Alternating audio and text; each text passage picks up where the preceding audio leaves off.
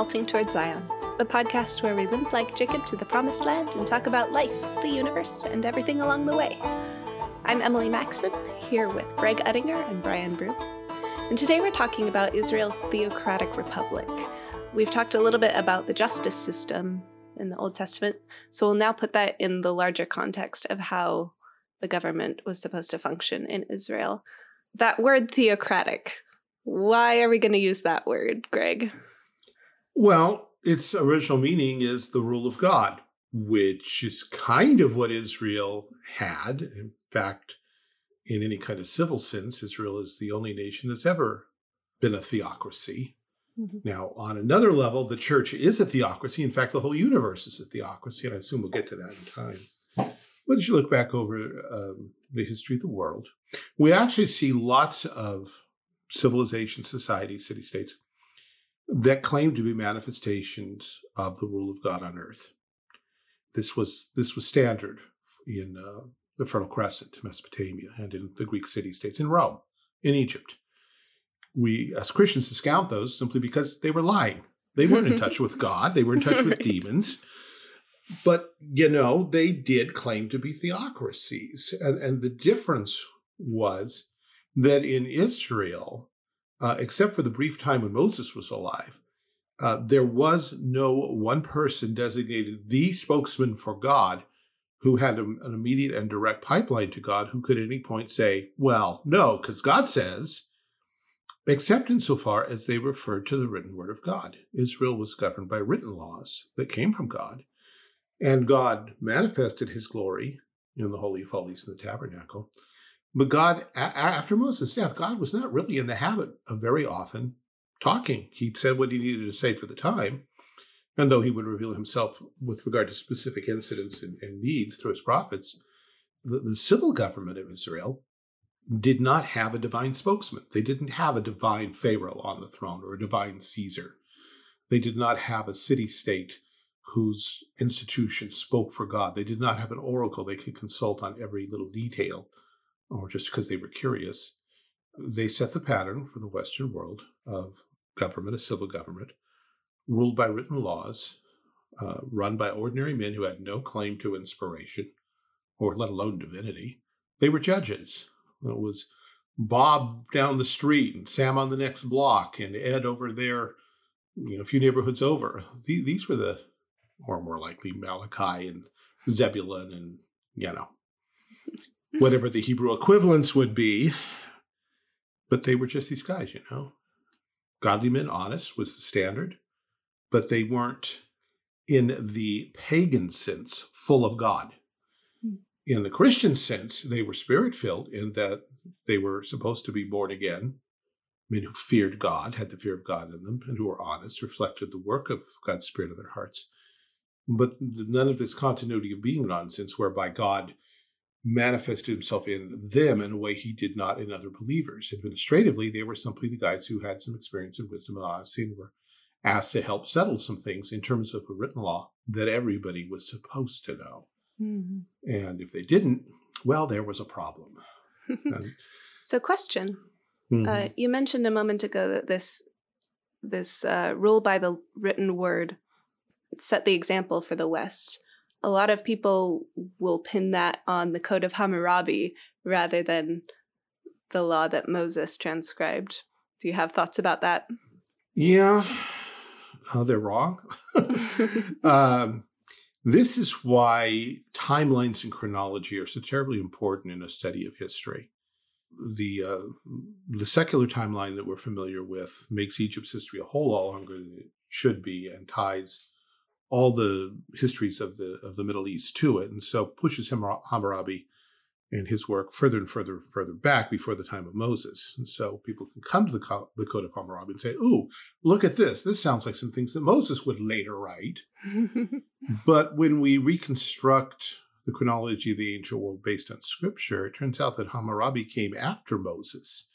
So there likely is a connection, and it, and it, might bypass Moses. Some of these things that Moses wrote or that God gave him at Sinai may be may have been well known before then. Not everything that God said to his people or said to the patriarchs got written in Scripture immediately. Mm-hmm. We we regularly run into things like the tithe or the uncleanness laws, or the uh, lamb, or the lamb things, to Abel. Yeah, things that are just mentioned in passing as if well everybody knows this, and yet we don't know when or how God originally told them. So there there may be a huge background of, of material that the ancient world knew and treated as they would, or it may be that Moses was a lot better known than the world, the pagan world wanted to admit, and that Hammurabi had in fact read Moses. Because some of the similarities are pretty strong, and some of them are horribly not even remotely close. um, What's who, the phrase? If an ox gores someone in the street, there is no remedy. Yeah. I think there is a remedy for that. yeah, the Mosaic Law certainly had a remedy. Uh, and, and, and that's that's worth mentioning all all of this um, because what we're we're looking at here is the old question by what standard? If you want to have a civil government, by what standard is it going to rule? Are we going to appeal to tradition, to the voice of the gods, to the voice of our fathers, to uh, the latest studies and surveys, to our hearts, to our consciences? What is the standard that a civil government should adopt? And why? And once we've picked that standard, why did we? And why did we let them? And there's a lot of whys going on here uh, that both the world and the church have sort of done a hocus pocus with and said, well, it's just obvious moving on now. well, it's it, the obvious thing is that if God has not spoken, nothing's obvious. If. God will not tell us the nature of right and wrong, then we got a real problem. And it's a civil issue, but it's also, of course, a personal one and a, a salvation issue. How do I know I need to be saved if I don't know right from wrong? how does a, a senator, a judge, making or judging in terms of a law, know that what he's doing is right if God hasn't, at least at some point in the background, set the standard from which other judges and legislatures have made application? If if all we can say is, well, that's the way we've always done it, it's not terribly helpful. Mm-hmm. Uh, we can we can try to live with that, but the history of the West has shown it doesn't work very long sooner or later we get tired of that and we want something that we think is more efficient, more trendy, more what's happening now, more loving, yeah, but constant cultural change keeps producing constant legal change. And we no longer know what our courts should be doing, except they're probably doing wrong and evil things now. They need to be they need to be more hip like I am. Oh, I can't even say hip anymore. That's like 60s. Need to be more up to date. Up to date. Progressive. Progressive. There's progressive. a good that's word. The word. That's, that's the yeah. word. We need to be more progressive. The question, of course, then immediately is why is progressive better than regressive? Mm-hmm. Why is evolution better than de-evolution or devolution? Evolution. Why is, go- why is going forward better than going backward? Why is change better than conservation of the old ways? I remember a line from G.K. Chesterton where an atheist had written to him and said, I don't think there's good and evil. I think it's all just part of the upward motion of the earth or upward uh, progression of the universe. And he said, Well, if there's no difference between good and evil, why should there be a difference between up and down? yeah. Yeah. How do you measure this change? How is why is it and in what sense is it better today than it was yesterday or than it was a few hundred years ago. We, we, we keep holding on to elements of what was before. We borrow last year's capital and use it as a foundation for our revolutions, never asking, wait a minute, if we throw away all the, if the foundations be destroyed, hmm. then the how, yeah, what, what will the righteous do? How do we move forward? How do we know that forward is, what is forward and why is forward better? And and why do we care about moving forward anyhow? And why should I love you? And why should you love me if there is not an absolute standard? I was there. There's an old book um, that discusses the history of Illuminati. Yes, I'm doing some stuff with conspiracy theory right now for my, for my novel. I was looking for quotes, and I was surprised. This is um, John Robinson's um, Proofs of a Conspiracy. I've had it for ages. I've never read it. But as I was looking through the the man is is still somewhat humanistic in his thinking and moralistic and but but he does get to the point uh, uh, of saying in the end these people these conspirators these sophists these philosophers the sons of the French Revolution, um, they keep talking about better, but by what standard are they measuring better? It seems to me that all they want is to have their own less satisfied. Why is that better, or why is it worse for that matter, if there is no God, which is their first point of departure? There's no God, so we can do better. Well, really, if there's no God, what, what do you mean better? Anyway, we're kind of out here. Let's walk back. walk it back. and talk a little bit about the nature of the theocracy. And to keep myself on track, I'm going to read a little bit and then we can talk about whatever you like. Uh, looking at Israel, Israel was a confederation of 12 tribes that were united religiously by their covenant with Yahweh. And by religion, I mean not simply the externals of worship, but I mean basic commitment of life, their worldview, their ultimate commitments. Um, liturgically, formal worship, by their system of worship centered on the tabernacle, politically, by their court systems and laws. Her civil magistrates were chosen by the people. God didn't prescribe the means of election. The magistrates were to be able, honest men who knew God's law. Scripture does give us one example of a woman serving as a judge, a high court judge at that. Deborah. The magistrates were to enforce God's civil laws and lead by moral example. Uh, Israel's judicial system consisted of graduated courts serving families of 10, 50, 100, and 1,000. In our terms, this would be something like a, a judge for each neighborhood, for each larger collection of neighborhoods, for each quarter of a town, or for each town and city.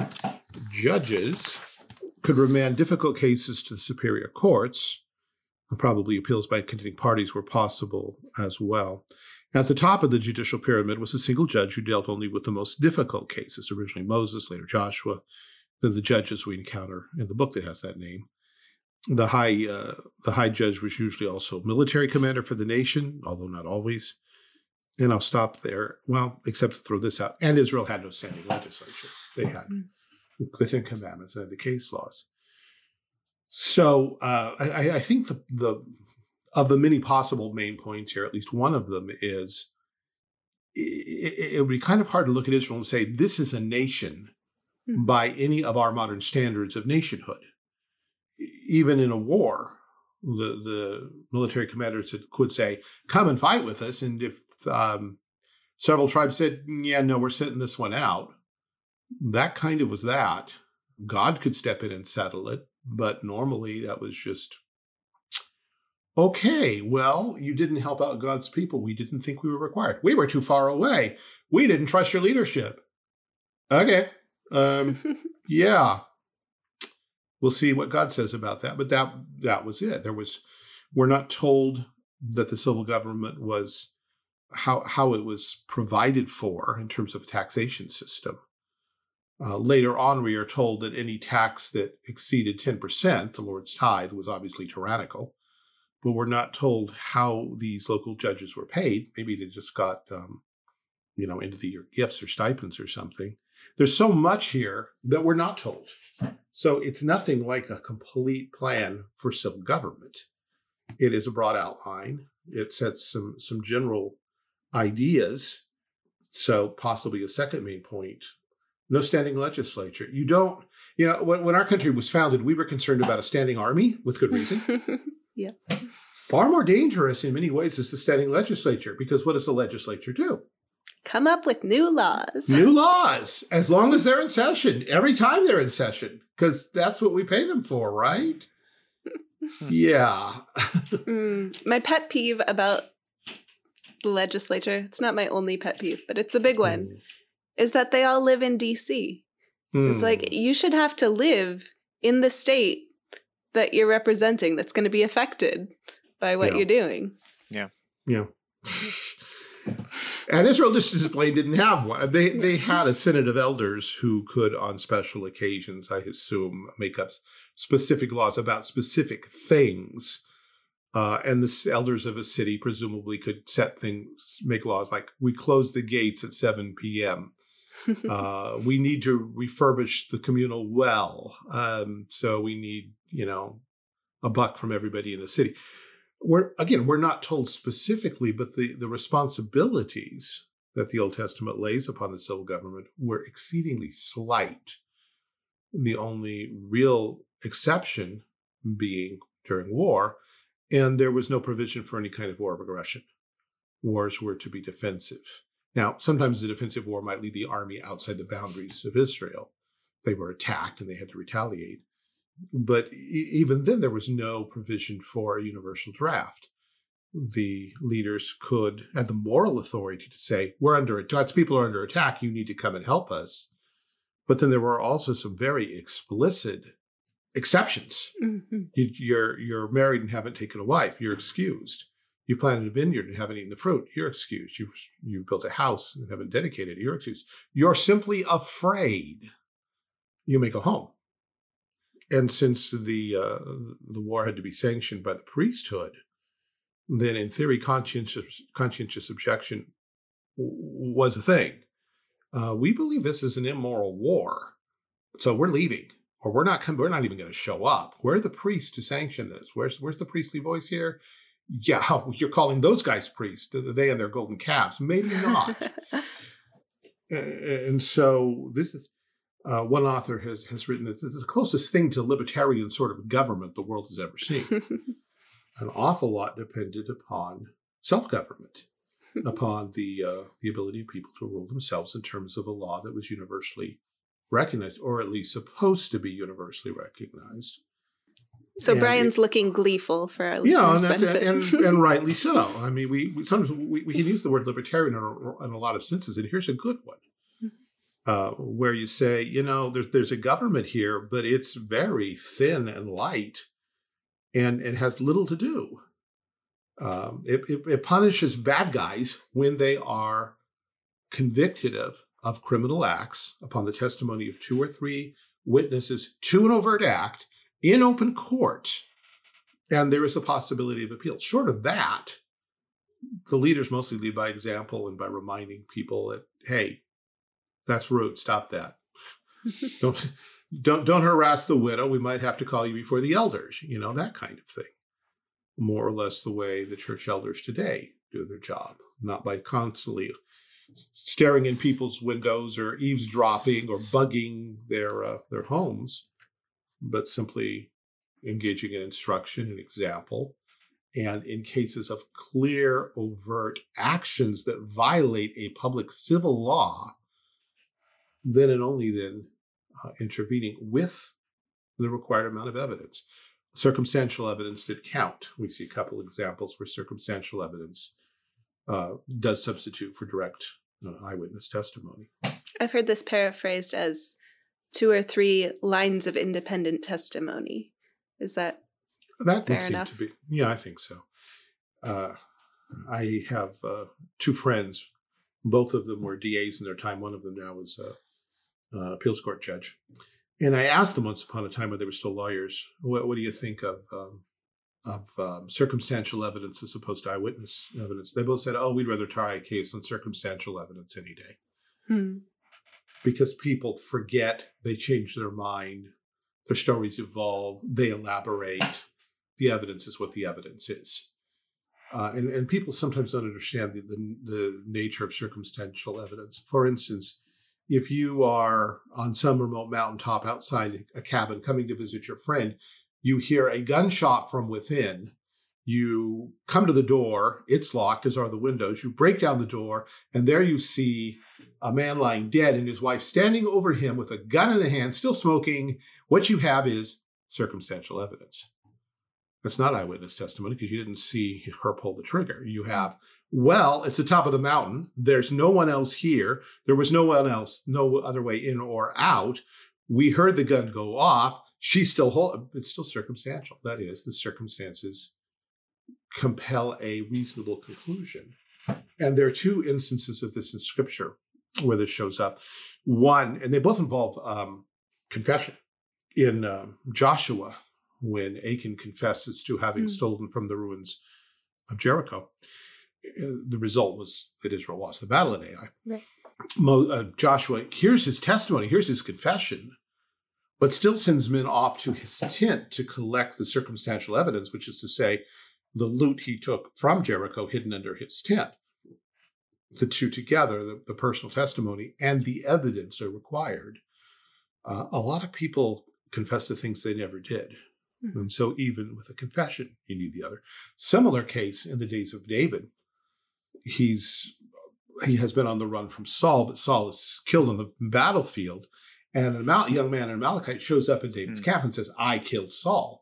Well, I mean, it was a mercy killing. The Philistines had already shot him. He was suffering. He was in pain. He was dying. He asked me to do it. You know, all the things that we use for mercy killing these days. And so, knowing that he was your enemy, he couldn't live, he wanted to die, he was going to mistreat if I didn't intervene, I stood on him and killed him. And here's the evidence. And he presents the trophies from Saul's body. And David says, Huh, really? Kill him. uh, uh, how were you not afraid to stretch forth your hand against the Lord's anointed? Speaking uh, of the, confessing to things you haven't done, by the way. Mm-hmm. Yeah. And, and David's own response seems to suggest that he didn't believe him because he says, your, your blood be upon your own head because you have testified saying I've killed the Lord's anointed. Hmm. David probably was smart enough to realize this guy didn't have the guts to do that sort of thing, but testimony, evidence he wanted to be blamed for it. Okay. He just didn't think that was the blame he was going to get. Mm. Yeah. I mean, uh, even even back to the other the other case where they they go to his tent and and find the the loot that he had uh, taken. We can look at the other case law regarding man stealing, where mm-hmm. it's not just the person who sold him, but the one who is found in possession of him that shall be put to death. Yeah. So possession is also something worth uh, punishing. uh, yes, if you can be shown that you knew that you shouldn't be doing this.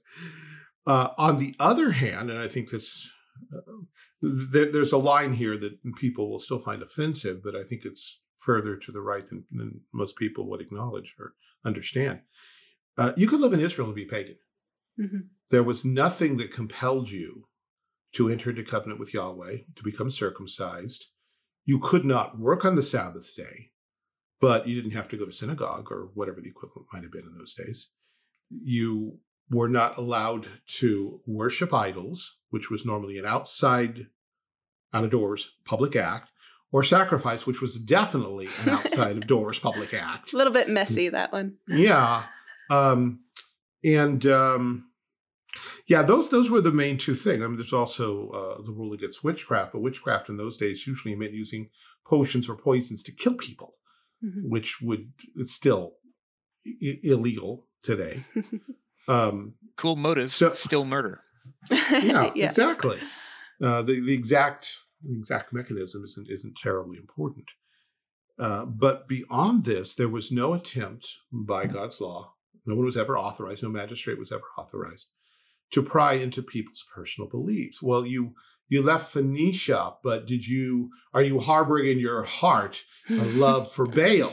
You are? We must kill you now. No, that didn't happen. Now, some people have misread this as, well, that means you had permission to practice your idolatry in private. No, you didn't have permission. You just probably could get away with it, which is not at all the same thing. Yeah, saying that uh, the government doesn't have the right to come snooping around is not the same thing as saying you have the right to do something wrong. Exactly. But there's there was no provision, as I said earlier, there's no provision for bugging, eavesdropping, wiretapping, or whatever the equivalent would have been in that culture, given given the limits of their technology. There's also Yet, almost a, a proto Fourth Amendment there, mm-hmm. where you you're place of residence is secure from yeah. random seizure and search. Yeah. well, fact, that's the uh, Second Amendment too. yeah. In the um, last week, uh, we saw that I think it was last week that if you got in debt to somebody and um, you had to give them up a pledge that they would collect every day and then return every night they come to collect the pledge, they can't just march in and say, Hey, give it to me. I'm on a schedule here. You're late. They had to wait until you brought it out to them, no matter, despite the fact that they had a legal claim on that pledge. They could not enter your home. So, yeah, we uh, it, it'd be fun to write a paper, a little book on the biblical precedents for our 10 amendments. And so I think you could do a pretty good job of proving all of them in some measure or complete measure are a reflection of the biblical law.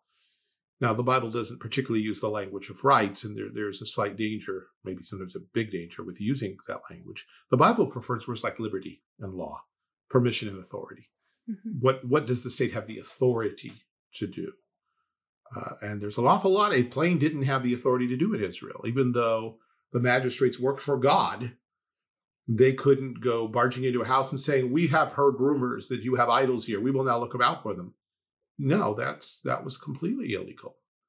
Uh, and the same, and there are some of the other things that generally people didn't do in open, like adultery or homosexual acts or bestiality. There was no permission in Israel to do these things, absolutely not. But neither was there a permission for the state to go looking in windows to see if they could find evidence mm. of these things. The accusation was to be brought by witnesses to the act uh, whether it was homosexuality or witchcraft. The fact that someone stood up in the, in the town square and said, I'm a homosexual, I'm a witch, legally was irrelevant.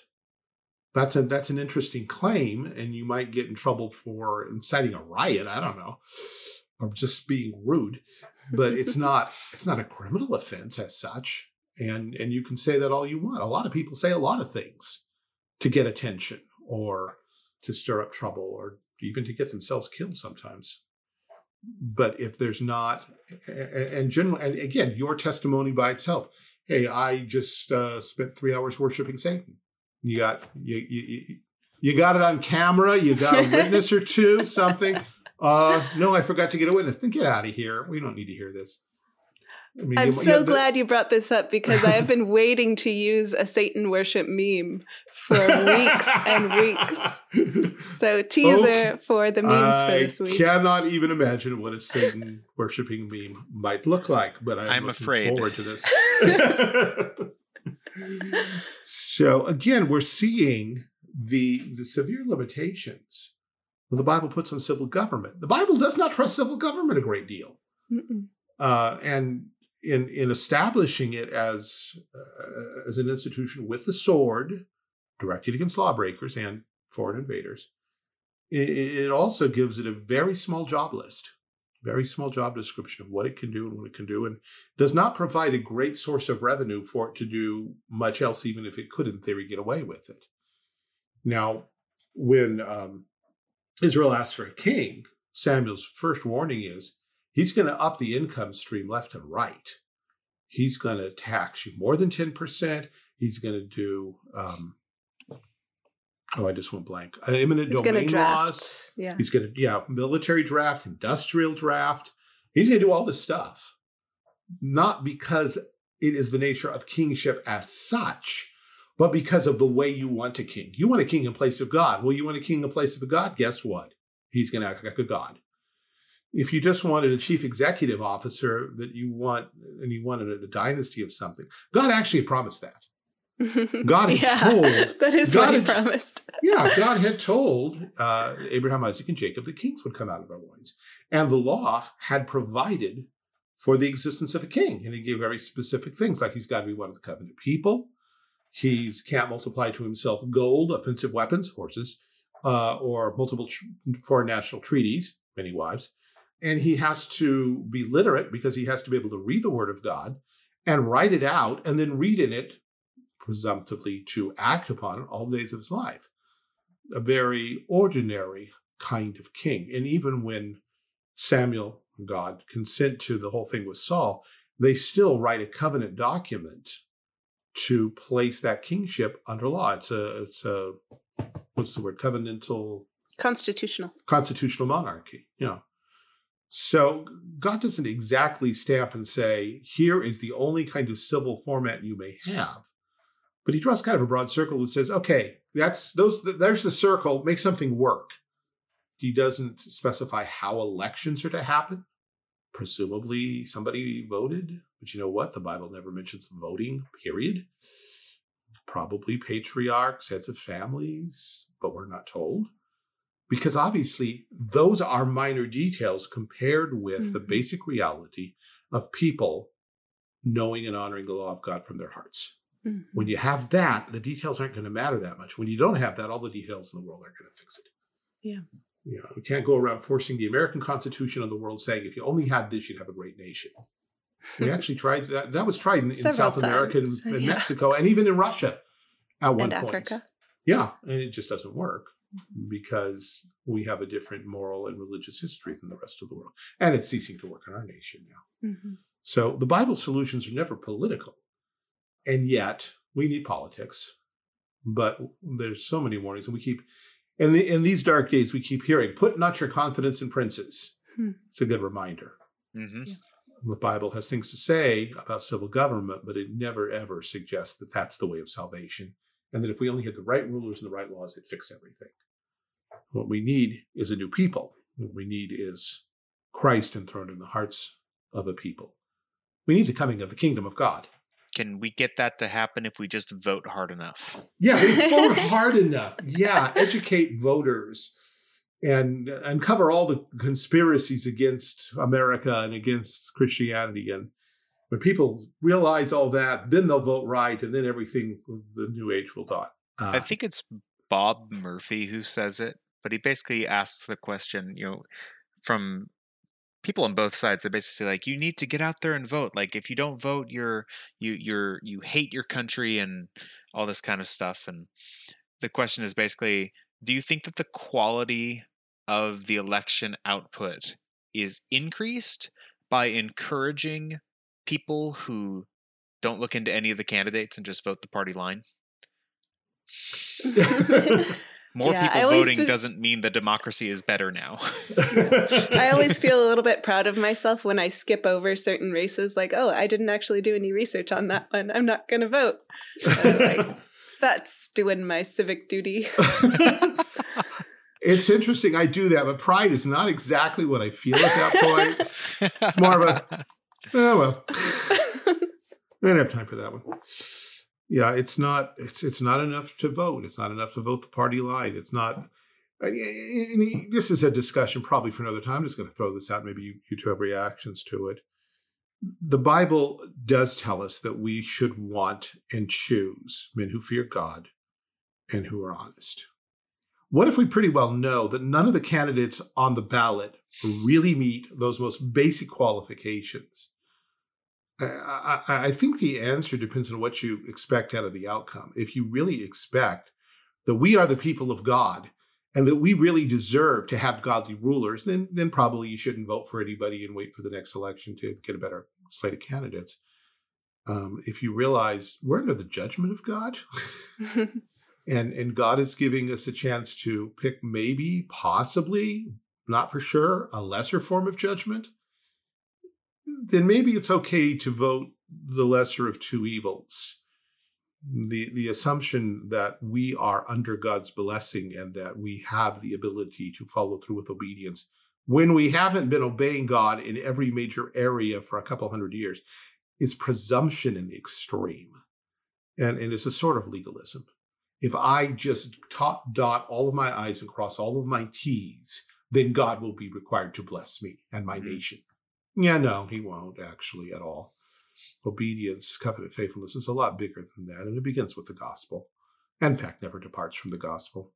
If you're not walking with Jesus in the day to day existential relationship, if he's not your Lord and Savior all the time, then all of your wanted political activities, God's going to use them, but he may not at least use them the way that you think he is. Mm-hmm. He most likely will give us exactly what we deserve Although because he's so gracious, sometimes he doesn't, and that's what's really amazing.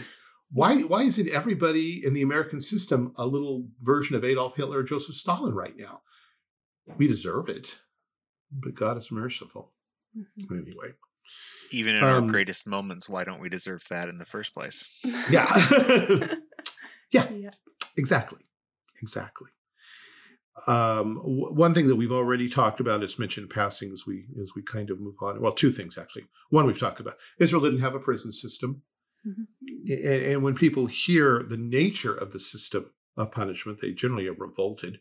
First of all, restitution, and some people will say, "Yay!" Particularly if they've been robbed from. but other will others, as we've seen, will say, "Well, that's not fair." Yeah, like putting people in prison that really helps everybody, doesn't it? whipping oh no that's brutal and putting people in jail for 20 years where they can be homosexually raped, abused, terrorized. That's so much more humane. No, we're going, no, better yet, we'll rehabilitate them. See previous podcasts on that one. Yeah. Uh, yeah, whipping hurts. And it's over. It's over in a day, and you're back with your family, in your job, and probably you won't want to do that anymore. And there's a limit to how much you can And there's a limit. There is a limit. Mhm. Uh, execution.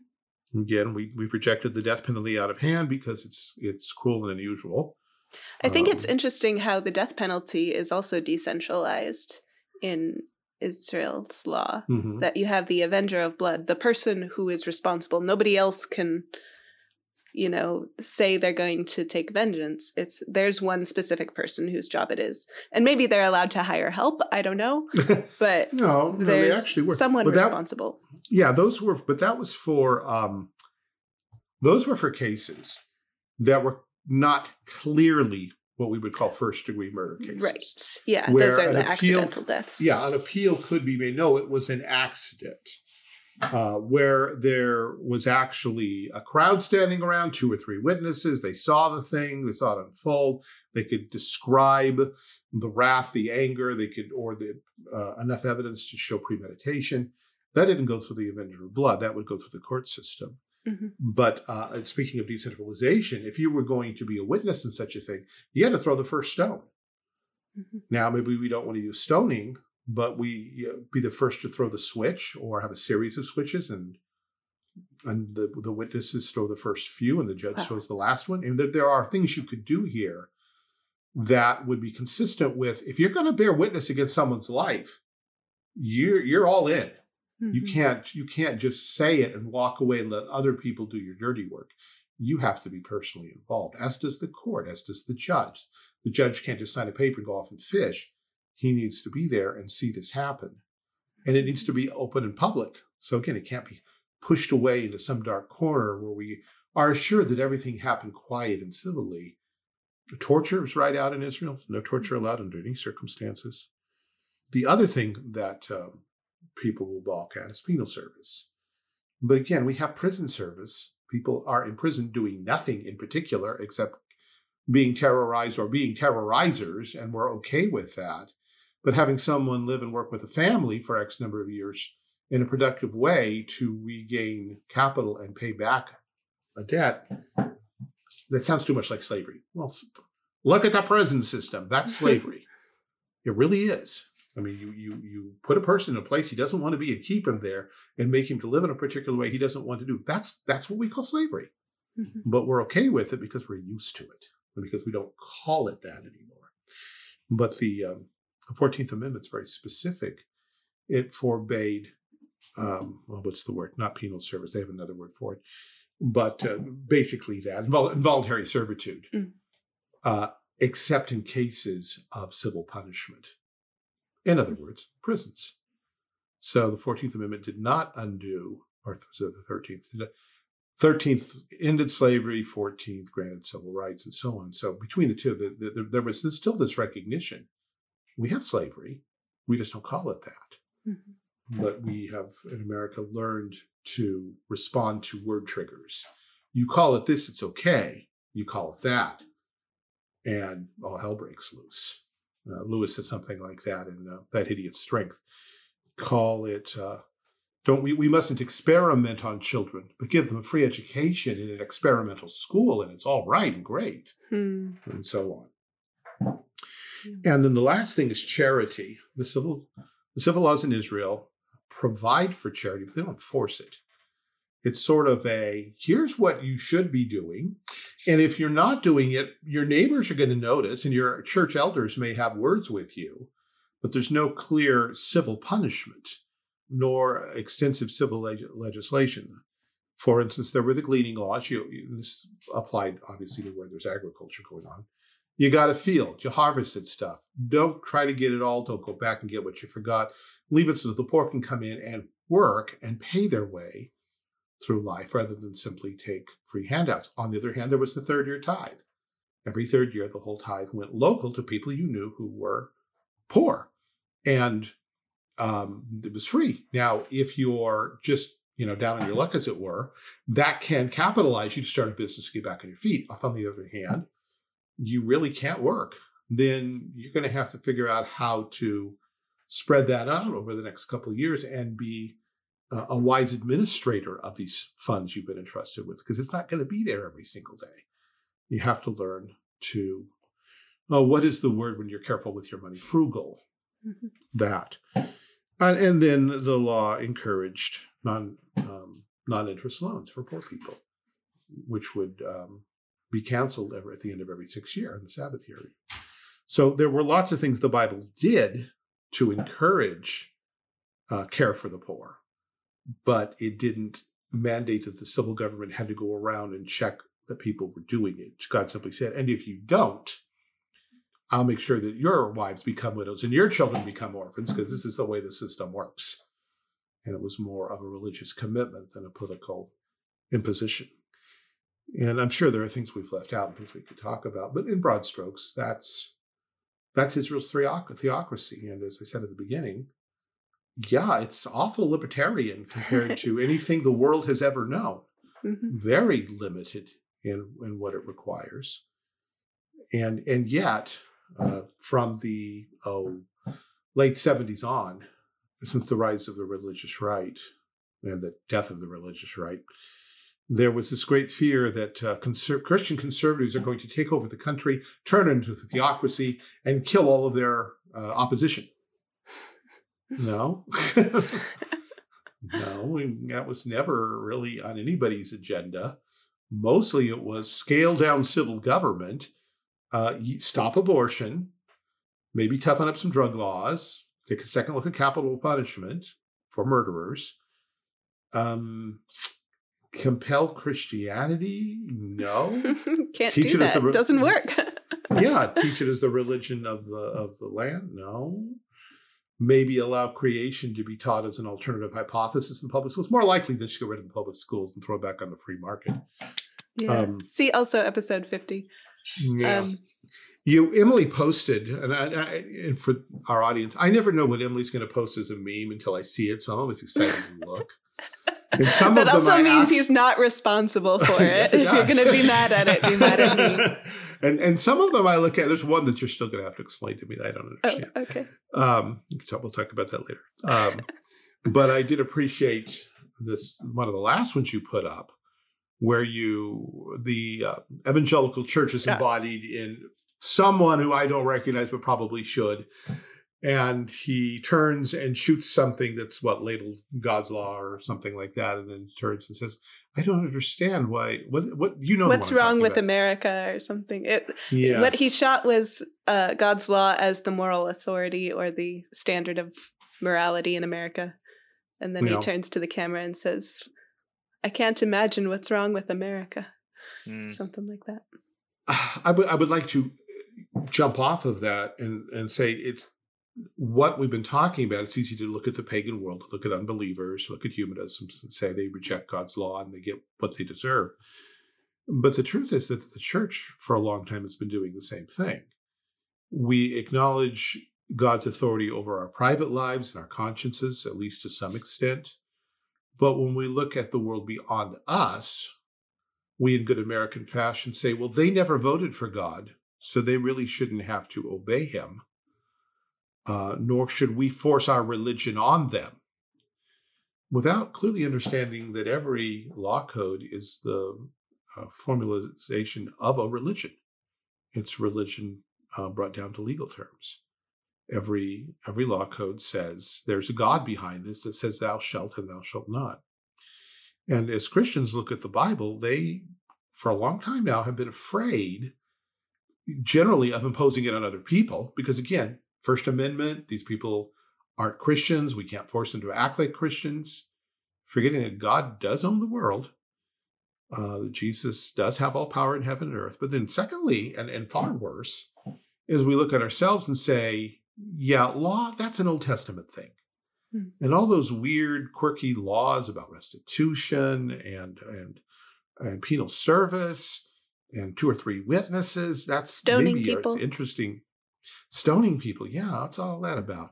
That's old fashioned and kind of brutal and barbaric and whatever it may have been once. It might have been okay for those people, although we don't understand what God was up to. God obviously has grown up and gotten nicer and clearer and cleaner and, and more direct. And what he wants is to have his spirit in our heart, leading us to do the loving thing. Which leaves us with a question of, in general, how should we treat murderers, hmm. child molesters, pedophiles? What does God have a solution? Are these things even wrong as far as God's concerned? And if they're wrong, then surely hasn't God told us how wrong they are? I mean, do they deserve a, a swat, a slap on the wrist, a fine? How how do we know what God thinks of them and with what severity we may properly respond without ourselves becoming wicked, sinful, tyrannical? And where exactly are we going to find this? Uh, it would, on the one hand, it would certainly be a mistake to take the Old Testament case laws, the Book of the Covenant, and all of that, and cut and paste it into the civil laws of, of uh, modern nations, if only for the, the reason that so many of the, of the case laws are tied in with the tabernacle, the priesthood, the land, and that whole redemptive economy. And yet, on the other hand, Jesus and Paul both quoted from the case laws and used them. Jesus quotes from um, the laws against juvenile delinquency. He that curses father or mother, let him die the death. Paul Paul picks the obscure one don't muzzle the ox that treads the corn and applies it to, pa- to paying pastors in the church. So obviously, there is a use for these things. Now, the church has not done a whole lot in trying to figure it out. Well, but not lately. Not lately. the Puritans worked on it some. Uh, and the Westminster Standards, if you read the proof texts, did take them seriously as far as the, the general equity of, of them uh, required. That is, what was God getting at? What's what was not uh, redemptively qualified by time and place? And so there, there, there is there are parts where we can start. Some of the confessions of the Reformation do do make use of the older testaments in, in showing us what civil justice would look like. We can at least start there and begin to build. And uh, rather than say enshrine American tradition as well, obviously America is the chief pinnacle of God's workings with men. And if it's not in the American Constitution, it's not Christian. Yeah, well, maybe not. maybe maybe the Bible doesn't mention America. That bothers that bothers Christians a lot that America's not in Bible prophecy. I've actually seen attempts to put I, I think you've, in Bible you've prophecy. Made everyone from my last church mad. Yeah. Okay. Tell them to email us. Yeah. They're not I, uh, listening. Uh, I remember um, this. This was obscure, but I'll, I'll, throw it out as an example. Um, Pat Robertson was doing a panel discussion with with someone who apparently had been reading Barry Fell's books, America, BC, and and and so on, what that argued for an early European presence in America before Columbus. And uh, in the book, it suggests that, for instance, um, uh, the Phoenicians and others had come to America and settled there. And so Pat Robertson latched onto that and said, oh, so in other words, and that time when Ezekiel's writing, America would be what would become America was actually Phoenician colonies, and he goes down the list of, of nations listed in um, in Ezekiel during the invasion of Gog and Magog, and says so that's how America appears in prophecy. The only way they knew to, to define it was in terms of the, the, the, civilizations who already had colonies in the New World. And so when Gog and Magog invade Israel, and the young lions of these nations say, "What are you doing?" That's really America stepping in and saying, "Why are you inter- Why are you invading Israel?" oh my! That I mean, I mean, no. Uh, that that probably was not even worth the discussion. But yeah, no, it's not yeah. remotely. But uh, you know, when I do timelines, you may remember this when you were in my class. Um, I I don't stop in America. I don't stop in the 20th century. I keep running the timeline as far to the edge of the board as I can, and then usually go dot dot dot. because it, it matters. If the timeline stops with us, then that gives the impression that America is the climax and the fulfillment of all that God's been doing in the history of the world. Mm-hmm. but when you draw it on into the distant future and you see the possibility of thousands of years lying ahead of us and realize America's only been here for a couple hundred, and suddenly America doesn't look like a big deal anymore. America will be what God wants it to be. And our side of that is um, uh, the wicked will be turned to hell and all the nations that forget God. We have choices to make as a people. And God's plan doesn't rest on them. Mm-hmm. Thank God for that. Thank God for that. Uh, yeah. I don't want any of God's purposes resting on human hands. like, we don't do a very good job. No. All right. That is all the time we have for tonight. So let's do some rapid fire recommendations if you have them. Well, I have a question. I can ask a question in lieu of recommendations. Okay. Okay. So I've almost finished. I'm a little behind, but I'm very close to finishing my reading the Bible in a year plan for the first time in nice. my life. Mm-hmm. And the problem that I encountered pretty early on is I was trying to stay on schedule, which is pretty accelerated. You know, you could read the Bible faster than a year for sure, but it was faster than I was used to going. And I found that I could not stay on schedule and take all the notes that I wanted to take. Oh, you're not talking about just reading, you're talking about studying. That's a big difference. Okay, that was my question. Like, how do you do both? Um, Where I I wouldn't try I mean, to study the whole Bible in a year for one. I was gonna say that's more like if you want to do two things concurrently. I think the best method would be you do the the read a Bible in a year, and then you have the first year of a five year Bible study plan next to it. That's uh, happening at yeah. the same time. Yeah. Okay. Yeah, I would agree. I mean, I read generally two chapters or more, depending, uh, from the Bible every day but Sunday, which is weird. um, but I get through. I generally get to the Bible once in a year but I'm reading. Now, it helps that I've been reading the Bible now for a long time. Started when I was 16. And most years, except for the first few years of my marriage when I was reinventing my life, um, I did that. that does happen. you know, you get you. My wife set a, a, a very godly example for me because she'd get up in the morning and read her Bible, and I was used to reading in the evening. And I, as when I got married, I found more often I was tired and sleepy and didn't do it. So I started imitating her. So that began to get me up in the morning. Setting a schedule is good. Doing things regularly is good. God has made his creatures a habit, and we should build on that and, use it. But as far as Bible study is concerned, I think Brian's right. Setting a, a plan in five years sounds eminently reasonable for your first time through. I would I would do your your maybe 15 minutes in the morning and then immediately after supper or sometime maybe just before, sometime when you're you're you're not mentally dead yet, you you set aside 15 minutes and you're going to go a chapter at a time or half a chapter at a time, and um, try something like that. So yeah, that's a good thing to. That's a good thing. We all collectively recommend Bible reading and Bible study. As two different things. What? As two different things. Connected by a third thing, which is called prayer. where we ask God, one, to keep us alert, awake, and focused, and then two, to show us what we need to know from this particular passage and how it relates to the passages. And a third thing that I think will come out of Brian's recommendation eventually, as your reading, as your reading goes ahead of your studying, you're going to start encountering other passages mm. that will reflect back on what you're studying. And so your reading and your studying will begin cross illuminating one another. Hmm. And you'll say, I'm in Proverbs. Why does Acts suddenly seem so relevant? you know, because we, we, tend to think that some books are more connected to some books than to others. And there's some truth in that. But it's all the Word of God. Mm-hmm. And, and sometimes we do need to say, well, why should you read Romans and Ecclesiastes at the same time? Well, that one I can probably actually answer. Ezekiel and Isaiah, that one's easy. but um, yeah, so these are our recommendations. And although they don't come directly from God, we think He may approve. Thank you guys so much. This has been a great discussion. Thanks also to David, our producer and my lawfully wedded husband. I had forgotten to say that for several episodes in a row and was called out. Ooh. So I felt terrible because I hadn't realized that I had stopped saying it. I was always grateful to David in my heart.